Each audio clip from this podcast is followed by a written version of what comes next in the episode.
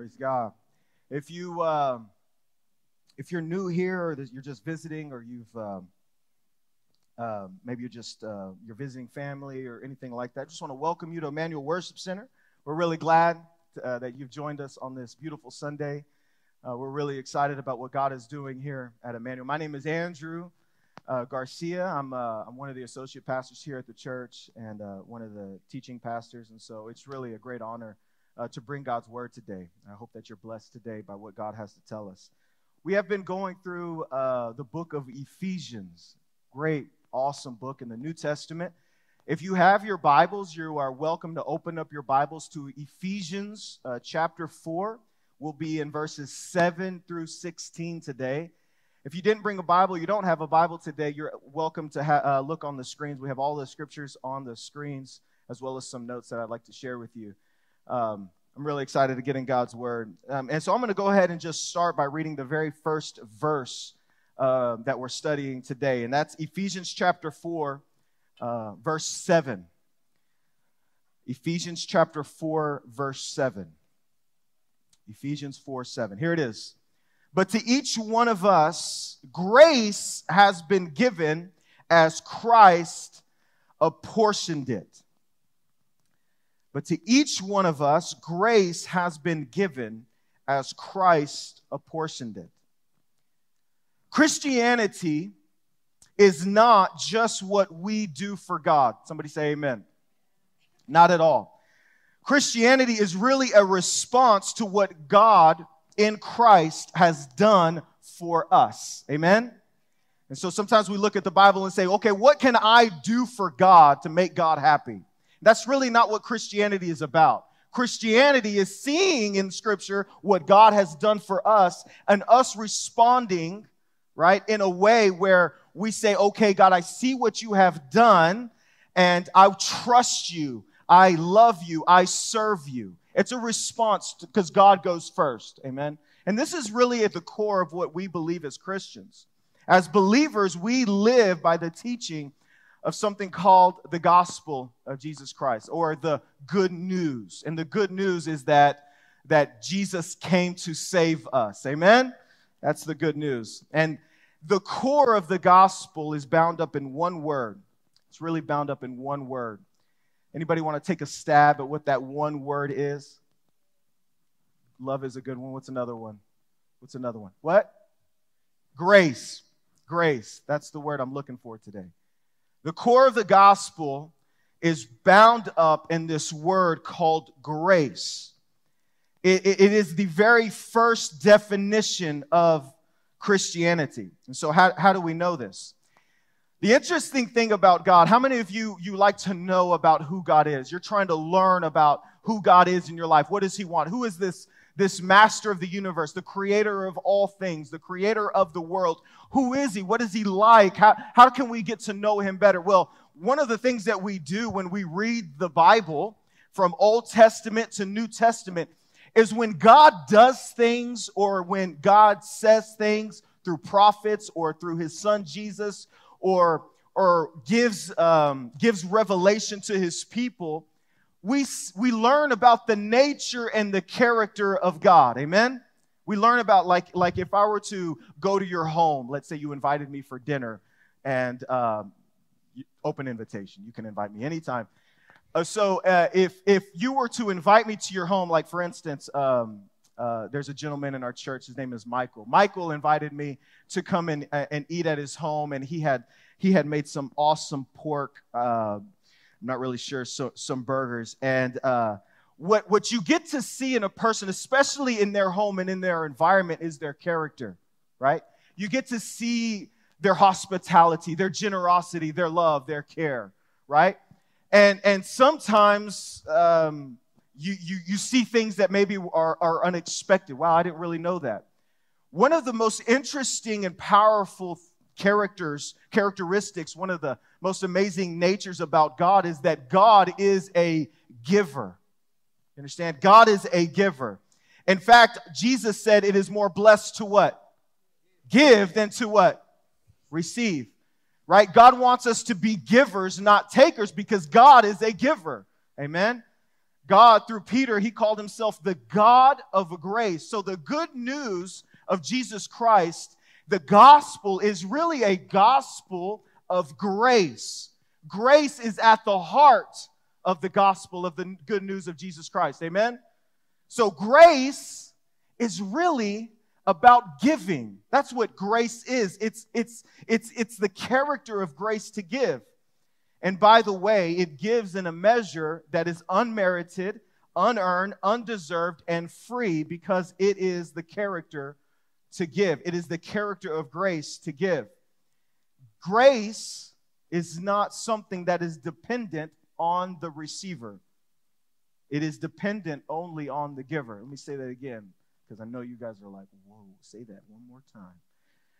Grace is not something that is dependent on the receiver.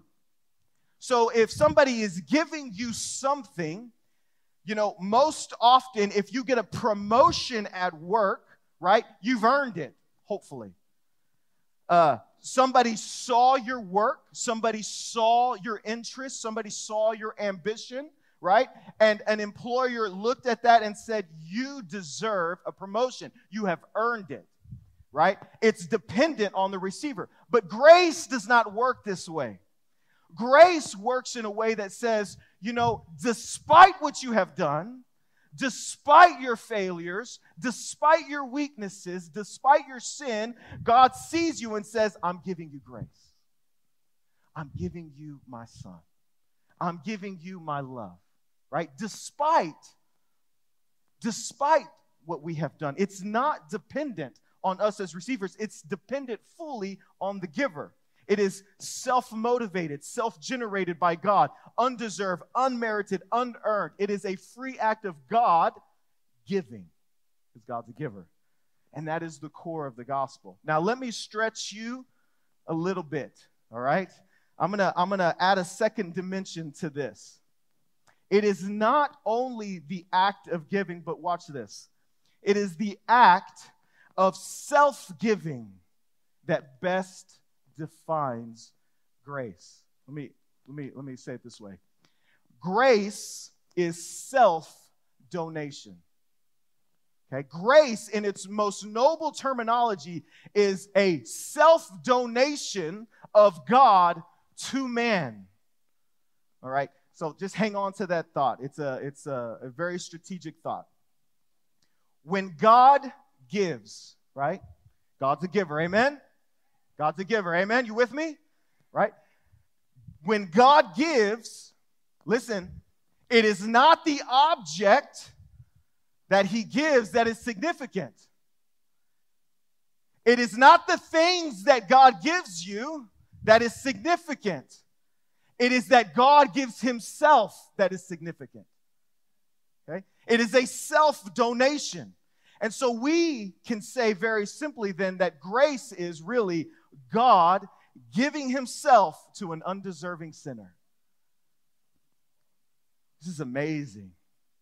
This is amazing. It's this level of kindness and this one level of grace to give a sinner something, but to give a sinner himself is everything. Amen? See, we look so much to what how God can show up and give me something in my life that I am needing. But the best gift that God gives by his grace is himself.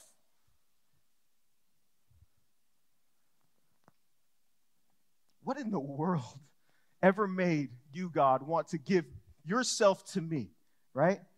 To enter into an eternal relationship with me in the face and in the light of what I have done for him to look at me and say, I want to give you myself.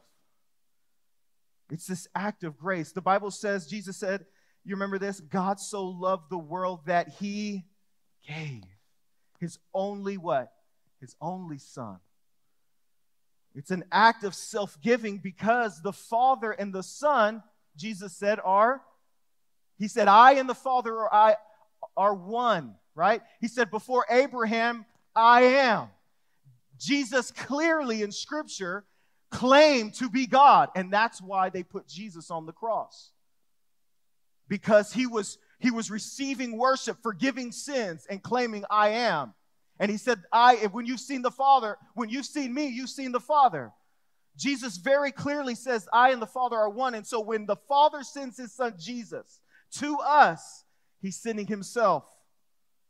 God gives himself. God is a giver, and it doesn't change. And in fact, I just want to show you something really quick. In Ephesians chapter 2, verse 7 says this it says, In order that in the coming ages, look at that, Ephesians 2 7, in order that in the coming ages, he might show the incomparable riches of his grace, expressed in his kindness to us in Christ Jesus.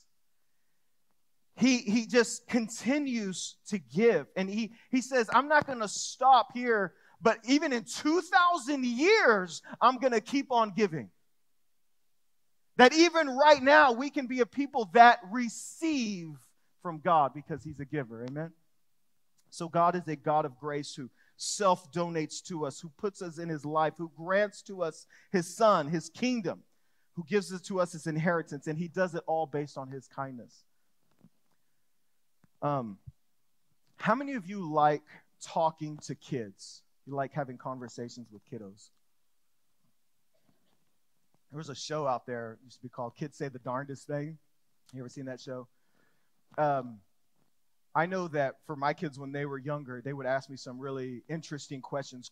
You know, young kids have a way of uh, really pulling out what you really believe about God, right? They'll ask you some really interesting questions. And um, on uh, Wednesday night, I've been helping out with Ranger kids, little ones. Uh, they're uh, kindergarten, first and second grade, little ones. And uh, these kids are interesting because they they ask me some questions that really make me think about uh, what is the best way to tell them right? Because there is not an adult mind. You've got to get really childlike with them. So one of the kids asked me he said where's jesus i thought oh that's a good question that's really good he died yes he died and then and then he resur- he resurrected. Yes, he came back to life. Yes, yes, he came back to life. So where is he? Well, well, he's in heaven. He's in heaven. But what's he doing? It's an interesting question, right? Have you ever thought about that? Like, where is he? You know, he, he came back to life, but where is he at? And, and you know, if he came back to life and conquered, why didn't he just stay here? Right?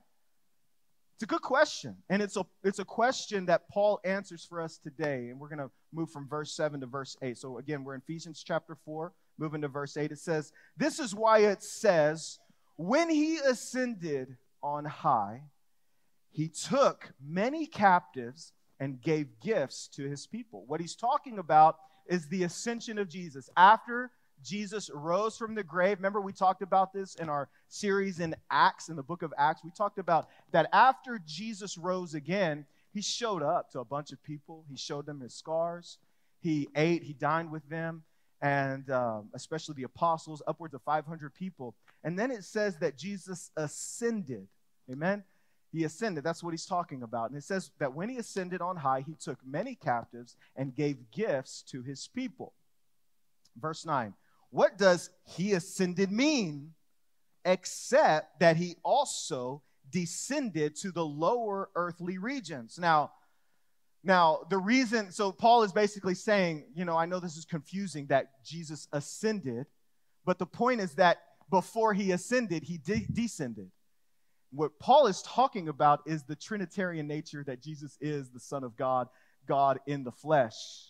And that, that at one point in time, Jesus Christ was over all creation. In fact, Colossians chapter 1 says that in the beginning, Jesus was there, right? There was that he is preeminent. He's the image of the invisible God, and he created all things and sees all things. And John chapter 1 says that uh, in the beginning was the Word, and the Word was with God, and the Word was God and he's talking about Jesus Christ. Even in, even in creation, when we read in Genesis, it says, Let us make man in our image. In other words, it's talking about the Trinity Father, Son, and Holy Spirit. And so, so Paul is saying that, you know, there was a time that, that, that, that Jesus Christ was reigning and ruling in heaven with God the Father.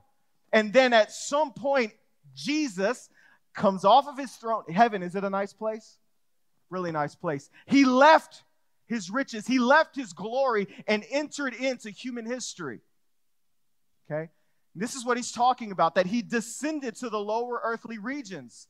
He who descended is the very one who ascended higher than all the heavens in order to fill the whole universe. How does he fill the whole universe? But by his spirit.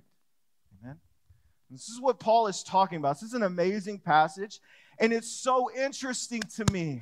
It's so interesting that when you read this text, Jonathan did an amazing job talking about the unity that we have in Christ as a body.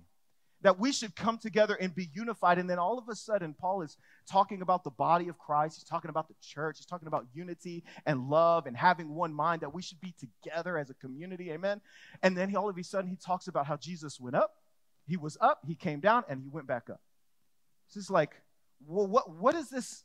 What does this have to do with you as the body? I see, I'm not even at my main theme for, for today's sermon. I haven't even gotten there yet. I haven't even told you what my what my what what what really the meat of my my sermon is today. Really, I'm trying to set you up to understand what Jesus has done for us. Re- it's really important that you see this amazing gospel, that you understand that that that God saw humanity and the suffering and the sin and the hatred and the rebellion. And God said, I don't want my people to suffer. I need to save them from, from damnation and hell and death. So I will send my son, Jesus, to save them. Beautiful story. Beautiful story. It's grace. It's grace given. So, where's Jesus? Well, Jesus is in heaven with believers. It says that he descended and ascended, comes down from heaven, and he was God. He said he was God. And the Bible says that when he descended into the lower parts of the earth, we, we see very clearly that when Jesus died on the cross, right, he was buried in the ground, literally, physically dead. And then three days later, what did he do? He rose again. Amen? He ascended from his grave back to life, conquering sin and death. Death. So maybe you've ever wondered, have you ever wondered about those people in the Old Testament who, uh, wait, how, where, where did they go? What happened to them? I mean, they were in faith, right? Abraham was saved by faith, right? We, what, what happened to all those people, right? Jesus hadn't died on the cross yet, so their sins weren't atoned for. So, so how could they enter into the presence of a holy and righteous God? What happened to those people? Well, their souls were waiting for Jesus ascending. And when Jesus died on the cross, he atoned for the sins of all God's people, including yours and including mine, of all those Old Testament folks who had faith, all of God's children in Israel. He died that that Jesus atoned for all their sins. And when he ascended, he took those who had been waiting. Amen? He took them all up. So, where is Jesus today? He's in his heavenly kingdom. And he's reigning and he's ruling over all people of all times, of all places. And with him are those who have died in faith. Now, let me get to the meat of my, my sermon today. I've done a really great job. I'm 22 minutes in. Praise God. Somebody say praise God. That's really good. That was my intro. don't don't don't shake your head like that. L- l- listen, this is difficult for me. They only gave me about 45 minutes every Sunday, and I'm serious. If y'all wanted, we could go an hour and a half. I promise you, and it would be fantastic. But people wouldn't come back probably. So, um, so the first question that this kid asked me was, Where's Jesus? And so the second one is, Well, what's he doing? What's he doing? What's Jesus doing? Right? It's a good question. See, some of you, you're going to wake up. How many of you, Sunday night before you go to bed, you have to open up your calendar and look at what meetings you have on your calendar? How many y'all do that? How many? Of, you nope, nope. Uh, yeah, my, you know, I have to set my alarm because I have to find out do I have any early. Sometimes I have like 6 a.m. meetings. I'm like, man, I gotta check my calendar. right? Check on your phone. But you got maybe maybe you have a, an action item list or a task list or a punch list of things that you have to do, that you have to remember, right? What's on Jesus' list of tomorrow? What, what is Jesus doing? What is Jesus focused on? What does Jesus care about? Right? What is Jesus paying attention to? What is, what is Jesus' first priority? Are we, are we abandoned? You know, are we, are we orphans? Is it like a, a, dad who has a family and then he turns his back and walks out on his family and all the kids are just devastated because dad's gone and now we're on our own? Is it some, is something like that? There's this, this thing called deism where, yes, there's a God. Yes, he's out there, but he's not really involved in your day to day. He doesn't really care about you. Right? Is that, is that the God of the Bible? Is that Jesus? He left, he went back up, and he's like, figure it out. Good luck.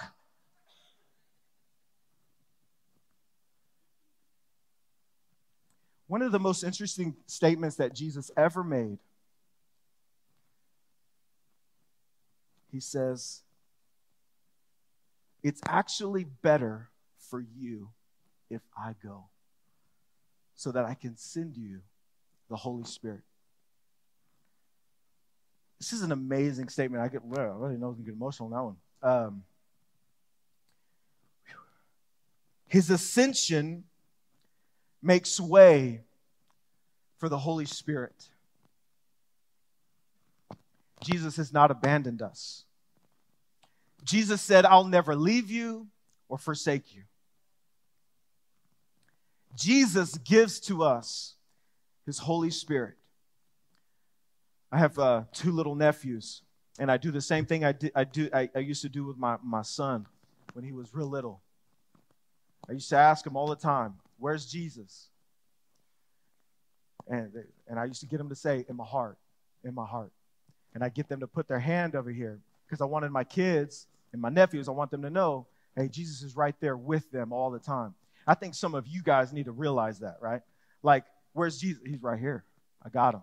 I got him that and it's not a it's not wrong well he's in heaven well is he here is he over there is he over there yes the answer is yes right because through the holy spirit we can experience the lasting and fullness the presence of god in our lives daily amen that the that the nature of who god is as father son and holy spirit is made present to us in the fullness of the holy spirit and the relationship that you have with god is so dependent on the power of the holy spirit in you. Amen. So, what is he doing right now? Jesus' priority right now is to send us his Holy Spirit to empower believers to serve the church. Jesus' priority for his people is his church. What is Jesus doing? What is, what is Jesus serving right now? His church. Don't think about this building. Don't think about Emmanuel Worship Center, right? We've, we've talked about this, that this is not the church. Who's the church? We are the church. Amen? Right? The focus is not on these walls or 528. What is it? Uh, FM 528. I forgot the address. 24 2427 FM 528, Alvin, Texas 7751. That's where the church. No, no, that's not, that's not it. Amen? That's not it. Right? That's not it. Somebody say, I am the church. I am the church. Right? And Jesus' priority is us, his people. Amen? That's, that's where he, that's what he's doing. He's focused on you. He's paying attention to the church. He's devoted to the church. He's concerned for the church. He's working in the church through the person, presence, and power of God, the Holy Spirit. And here is here's the kicker. That if your priorities are in line with Jesus' priorities, then the church will be a greater priority for you. Is the church a priority for you? And I know that, you know, man, I've been hurt in the church. I've been rejected in the church. I'll never forget.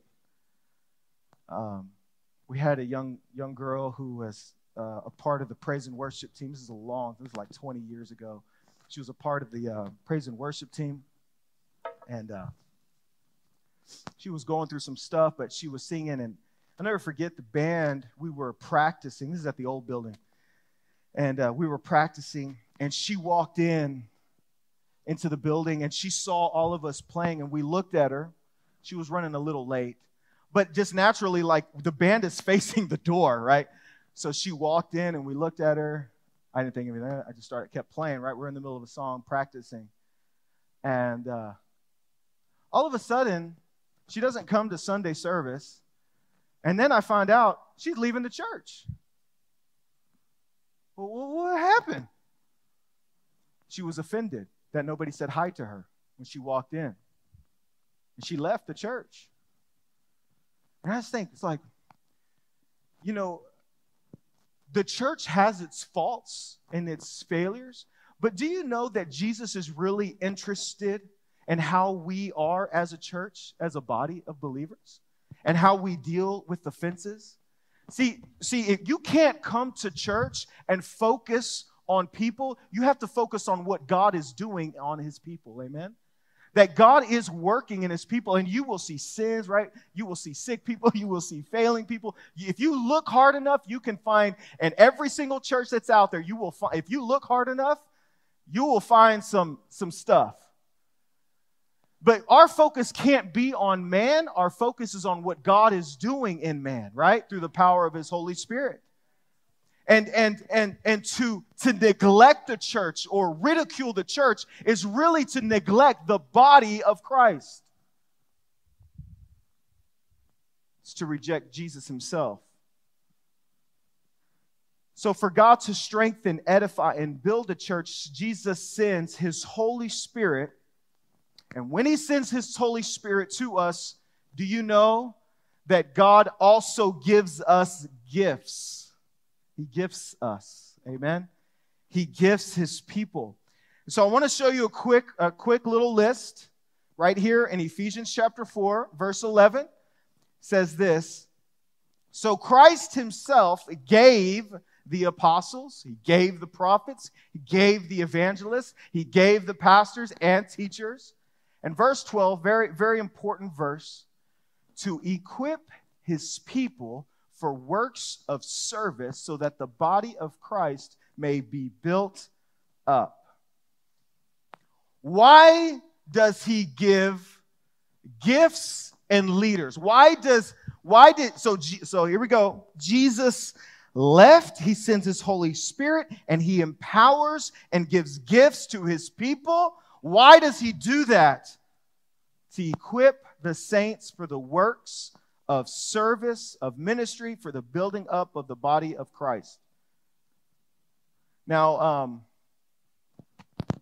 there are, if you want to write, if you're like, if you have the gift of administration, you're taking notes right now. That's cool. I like that. It's awesome. You can, uh, you can take notes right here. I'm going to give you four key uh, passages in Scripture where you can go and look up more uh, gifts of the Spirit. We call them spiritual gifts. All right. They're found in 1 Corinthians 12, 8 through 10, 1 Corinthians 12, 30, 28 through 30, Romans 12, 6 through 8, and Ephesians chapter 4, verse 11, which is what we're doing right now.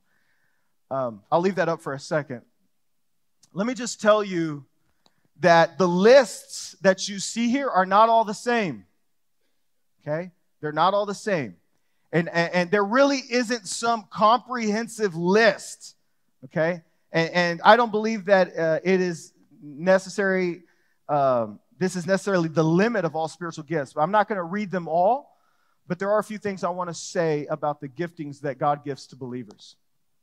We see some amazing gifts here gifts of mercy, gifts of generosity, gifts of love, gifts of hospitality, gifts of faith. I mean, some amazing gifts, gifts of knowledge, gifts of wisdom. How many know some people that are really wise, right? The Bible doesn't say when you're going when you're going through something, go and seek counsel. What does it say? Go and seek what? Wise counsel, right? Uh, so there's all these beautiful gifts that, that God gives as believers. But what I really want to focus on the rest of my time here is something a little different. I want to I want to just tell you what God uh, says about you. There's three things that I want to pull out of here. Number one is you're gifted. Everybody say, I'm gifted. Every Christian, every believer, all right, every single one of you is gifted and called to ministry. Somebody say amen. Every Christian. There's no Christian that's left out. There's no such thing as a non gifted believer. Amen. There's no Christian that got cheated. I didn't get a gift. What about me, God? Not in God's kingdom, buddy. we were talking about a story. Me and Jonathan were really little. We were at McDonald's, and uh, Jonathan had a birthday party. And if you've never seen one of Jonathan's uh, uh, pictures of how his mom used to dress him up for his birthday party, he had a turquoise suit on, full blast, tie, everything, turquoise, little bell bottoms, not huge bell bottoms, but just like little because it was still in the 80s, and and a turquoise, awesome picture. Well, when Jonathan opened up his gift, he opened it. All right, it was amazing. I was right next to him, and I and I showed him I had the exact same gift. I got one too, just to, you know. And uh, it was like we. It was like, you know that. I look at all you guys. You guys are just so gifted. Man, you're just so gifted. I like the way you play, Andrew. You just play piano. I wish God did something like that for me. Some of you have never heard this before. Nobody's ever told you that. You have a meaningful, valuable, purposeful contribution to make to the church. He's like, Yeah, but I've done so many wrong things, Andrew. There's no way that God would want me involved in ministry. You are exactly the type of person that God wants involved in ministry. Exactly. It was like, you know, when Jesus came to find his disciples, he didn't go to the religious. Amen? He didn't go to the guys who knew all the scripture. He didn't go to the guys who dressed right and spoke. He went to Peter Peter was a loudmouth, an arrogant loudmouth. He found a tax collector. Tax collectors were like the mafia of the day. You know what? I'm going to change the world. I wonder who, who we could find. Let's go to that tax collector. They hate him. Well, how are you going to change the world? I'm going to change the world by using him. It's like, don't ever think that you can't be used by God because of your past. It's not you doing it anyway. Remember, it's the Holy Spirit in you. Amen? You can do things that, that matter and help people who need you. And there is a need with your name on it. It's like God looks at the church and he says, okay, we're to we're to need this we're to need this, we're to need this. And so I'm to give them this ability, and I'm to give them this capacity, and I'm to give them this experience, and then they're all to come together, and it's to be far better. Because through all of that, I'm to save some souls through the gospel. You're gifted. Say, I am gifted. You have a gift. You have a gift. Number two, you are unique. Your gifts are unique. Listen, if everybody had, who had a gift had a gift that was the same as everybody else, then the whole lot of us wouldn't be necessary. Amen? Somebody could fade away and we could stick somebody else in. Well, we don't need him anymore. No. You have a gift and you're needed, and you have a valuable contribution to make. You know, it's interesting because, you know, there's no such thing as identical twins. You know that? You know that, right? No such thing. Take any set of twins, I promise you, you will find differences. You will find differences in them because God is a God of distinction. He's a God of originality. He never does the same thing twice. Amen? He doesn't make two of the people the same. All of us are unique, and all of us have a unique contribution to make to the church. And if you don't do what God has enabled and gifted you to do, then nobody's going to do it. Let me remind you that the giftedness, the enablement that God's given you as a, is a gift from Jesus Christ. Right? The gift that you have is given to you by Jesus Christ. Jesus Christ paid a price. Amen? He paid a price for you and gave you his Holy Spirit. Amen? That should put a little pressure on us, right? Amen? To, to heed the call that God has put on us. To not reject, oh, I know you died on the cross. All that stuff you're trying to give me, it's cool. I'll just take salvation. Christianity doesn't work like that, friends. You understand? We, we, we have been given by something that was costly and valuable to God, and God is looking at you and said, I've made you this way, and I've given you these gifts. Use them. Number three, you're gifted, you're unique. And number three, it's not for you. It's not for you. Your gift is not for you. Who's it for? For the church. Here's the last few verses of our study today. Until we all reach unity in the faith and in the knowledge of the Son of God and become mature, attaining to the whole measure of the fullness of Christ. 14. Then we will no longer be infants, tossed back and forth by the waves and blown here and there by every wind of teaching and by the cunning and craftiness of people and their deceitful scheming. Verse 15, 15 instead, speaking the truth in love Hey, you know, you know, I was thinking about that. Speaking the truth in love. Is it more important to, to have the truth or to be loved? Yes, it is important to have truth and love.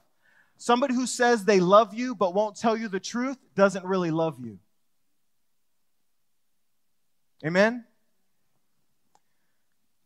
We will grow to become, in every respect, the mature body of Him who is the head, that is Christ. From Him, the whole body, joined and held together by every supporting ligament, grows and builds itself up in love as each part does its work. You have a part to play. But never forget that your gift is not about your talent or about your reputation or to get people to think more highly of you. Jesus didn't die on the cross, ascend, give you his Holy Spirit, call you into service, give you gifts, all to make much of you. Amen? He's not like, oh my gosh, I just want to make so much of Jonathan, Pastor Jonathan. I'm just going to give him these gifts. Everybody, look how great Jonathan is now. He's so amazing. Everybody, look at Jonathan. It's not the way it works. Amen? That is not in the interest of God. The interest of God in giving gifts to his people, amen, is to build his church. It's not about you, it's about him. And, and Christianity is not, it's not a spectator sport. The worst thing any church churchgoer can do is be a hearer and not a doer. Amen? James says that. Every believer is called to be a minister of some sort. We all have unique gifts given to us by God for the edification of the whole church. Um, one of the things that I've been learning more and more in this uh, role that God has blessed me with as an associate pastor at the church is learning like what the real definition is of being a pastor. And I do that a lot where I say, yes, I'm a pastor because um, because probably sinfully I neglect that role in a way that uh, I don't like titles. I don't like hey, I'm a pastor, you know, because I feel. Um,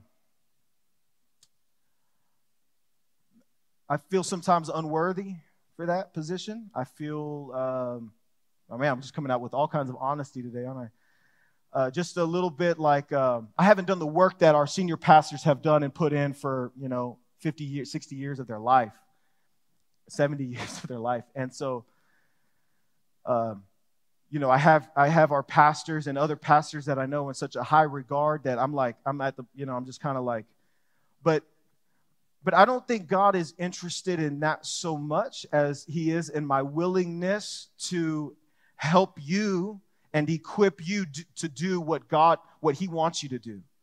Right? It's not me to for me to decide what your gift is, right? As the body.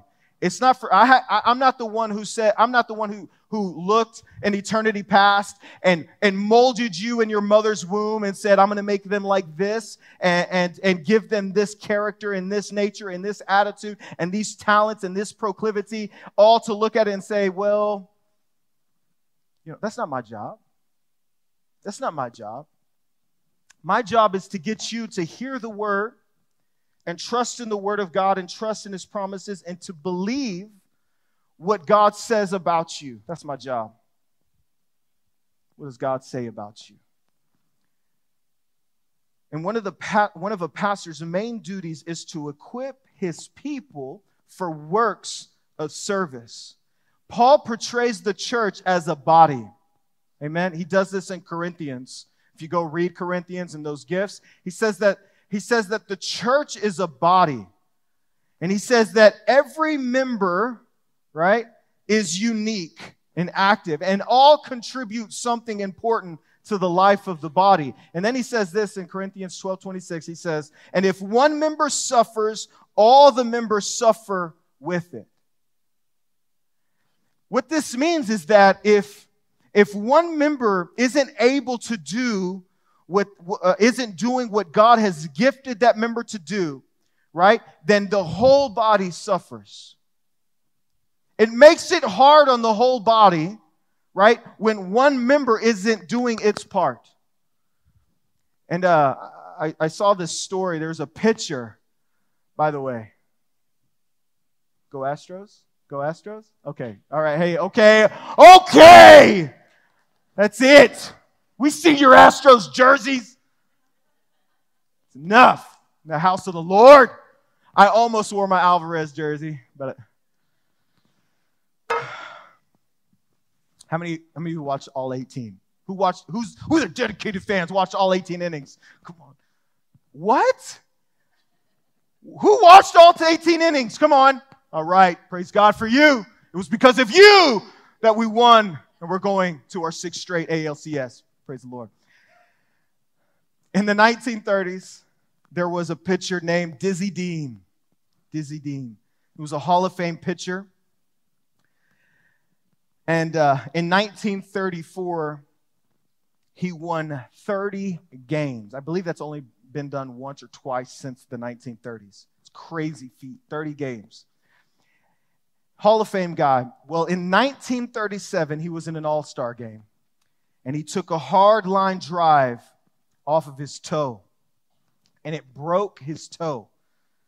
It should not have been a career ending injury, but Dean was rushed, Dizzy Dean was rushed back into the lineup before the fracture was completely healed. And he pitched several, several games, and he was favoring his toe. And he wasn't pitching normal that in order to make his pitches, he had to change his delivery. It was unnatural. And his arm never fully recovered because of the way he was pitching, all due to his broken toe. His career was over. Something similar happens in any church where there are non functioning members. Amen the active members of the church who are getting involved, they become overextended. And then we become less effective as a body. Even if you think you're the most insignificant member, even if you think like I'm the toe of the church, We are all designed to play a vital role. Amen? All of us. The spiritual gifts we are given are not for our own sake, but they're for the benefit of the whole body. Just want to tell you, you know, when, when Jesus died on the cross for us, he did it to give you a gift because he knew that the gift that you would get would be to edify the people that are around you. He's very interested in what we are doing and what you are doing as a person. I just want to challenge you with that today. He gives it to you with an expectation that you will take the gift that you have been given and you will pass it on. Amen? That you will use it to the church's benefit. What a what a what a response to the kindness and grace and generosity of Jesus Christ to not use the gift that he has given you. It's like, you know, imagine Christmas morning you went out and you found the best gift for your wife, right? You men, you have wives, and you're like, oh, what am I going to get her this year? And you go out your way, you, you think about it, and you say, I'm going to get her the most amazing vacuum cleaner ever. It's going to be so amazing. And she opens that gift and she gives you that look. I mean, how hard would it would be so devastating, right? Like her, but then, but then, like in a week, she's gonna need to vacuum and use that gift. Amen? Use it. But she's not gonna do that. What's she gonna do? She's gonna tell you to use it. Amen? You get over here and use that thing. And you better do it. You better do it. When God gives us a gift, he wants us to use it. Amen? Don't reject the gift that God has given you. Don't neglect it. Don't neglect it. Use it for the church's benefit.